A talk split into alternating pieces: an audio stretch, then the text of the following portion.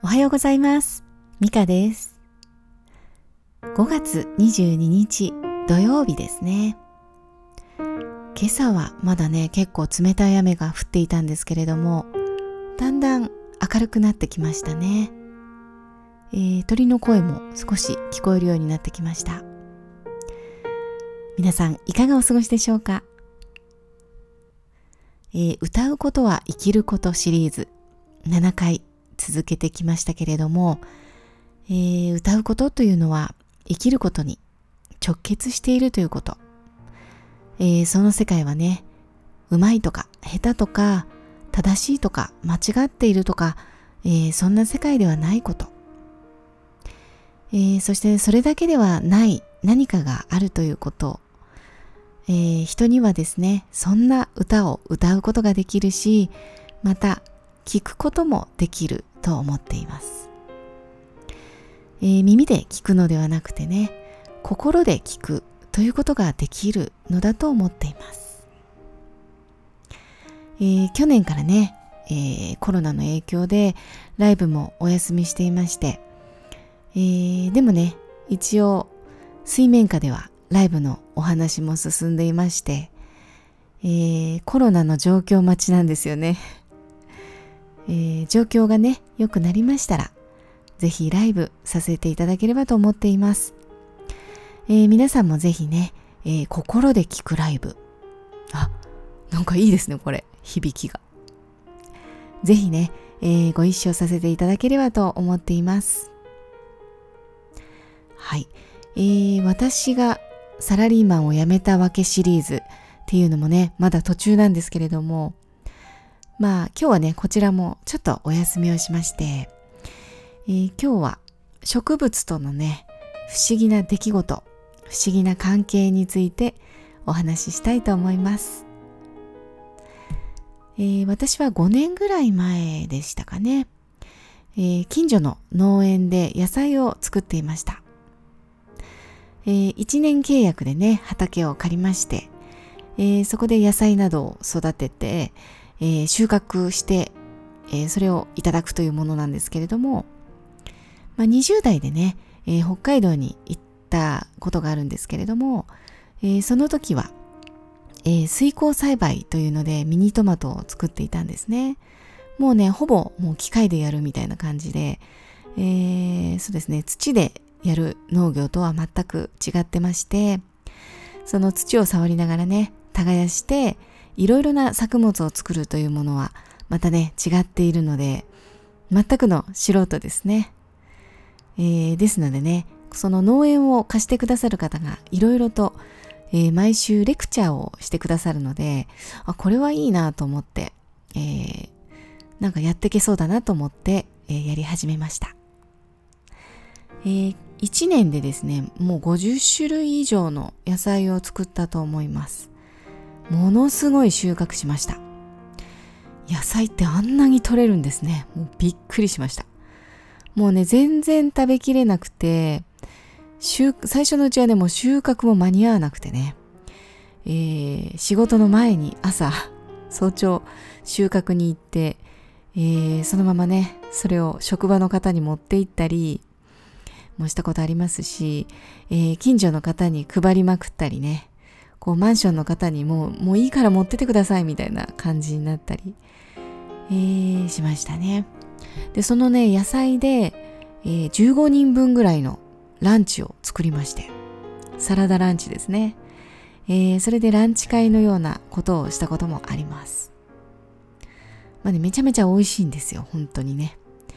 もういろいろ知りました。もう野菜ってこんなに美味しいんだっていうね。もうスーパーで売ってるものって全然違う、違うじゃんっていう感じでしたね。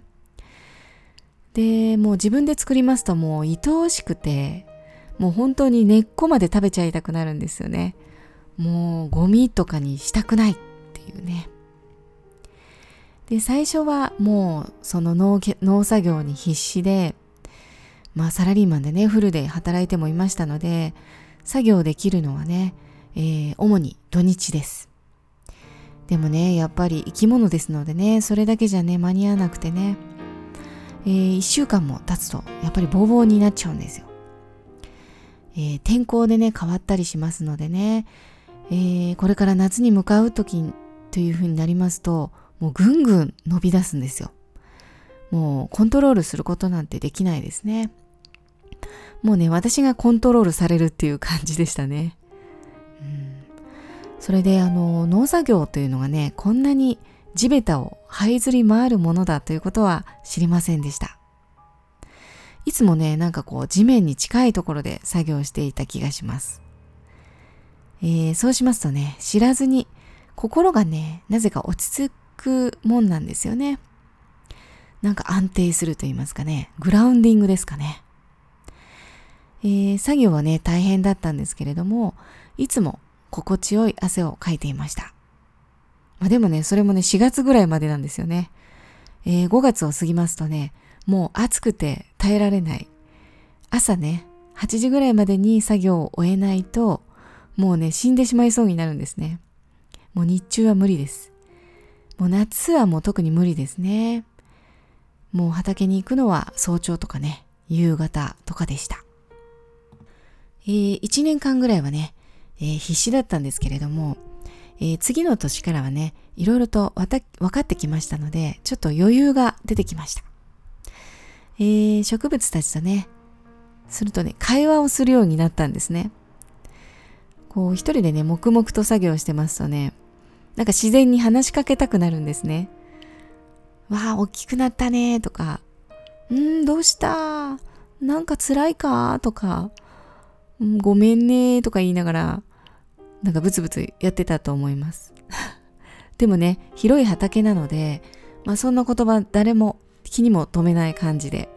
いつもなんか喋ってました。わーわ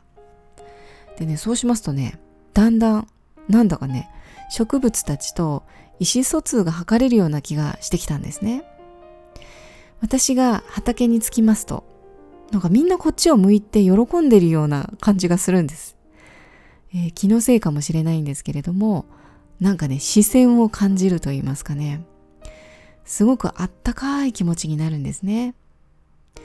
なんかこうワンちゃんがね、喜んで尻尾振ってるみたいなね、まあ、尻尾はないですけれども、なんかわーって手を振っている感じがするんですね。これは本当なんですけども。えー、そうしますとね、もう不思議と植物がこうしてほしいんじゃないかなっていうことがね、なんとなくわかるような気になってくるんです。もちろん何も言わないですけれども、あ、なんかこうしてあげようかなとか、そんな感じですね。そしたらですね、なんか、えー、植物が言うには、肥料はいらないよって、えー、それから農薬はもっといらないよって、えー、土と少しの水だけでいいよって言ってるような気がしたんです。気がした、うん、感じたんですかね。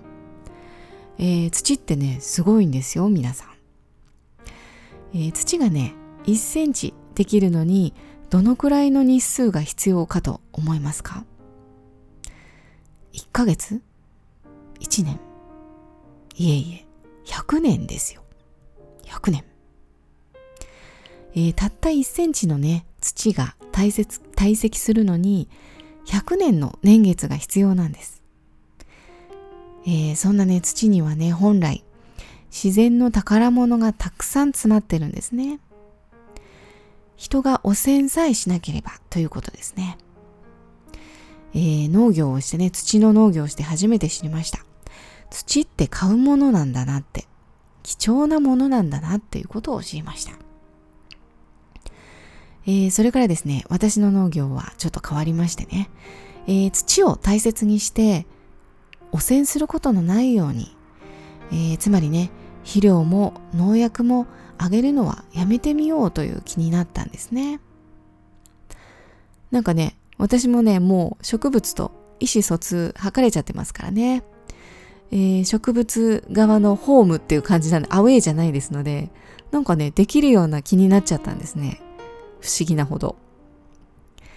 えー、しかしですね、これはどういうことかと言いますと、その農園の方のやり方とはね、違ってましたので、えー、隠れてやることになるんです。秘密でね、内緒で。えー、まあ、農園の方はね、えー、肥料も農薬もちゃんと絶対やってくださいねっていうことだったんでね。えー、そうじゃないと周りの方に迷惑がかかりますからっていうふうに、えー、きちっと言われてました。えー、そこからですね、私の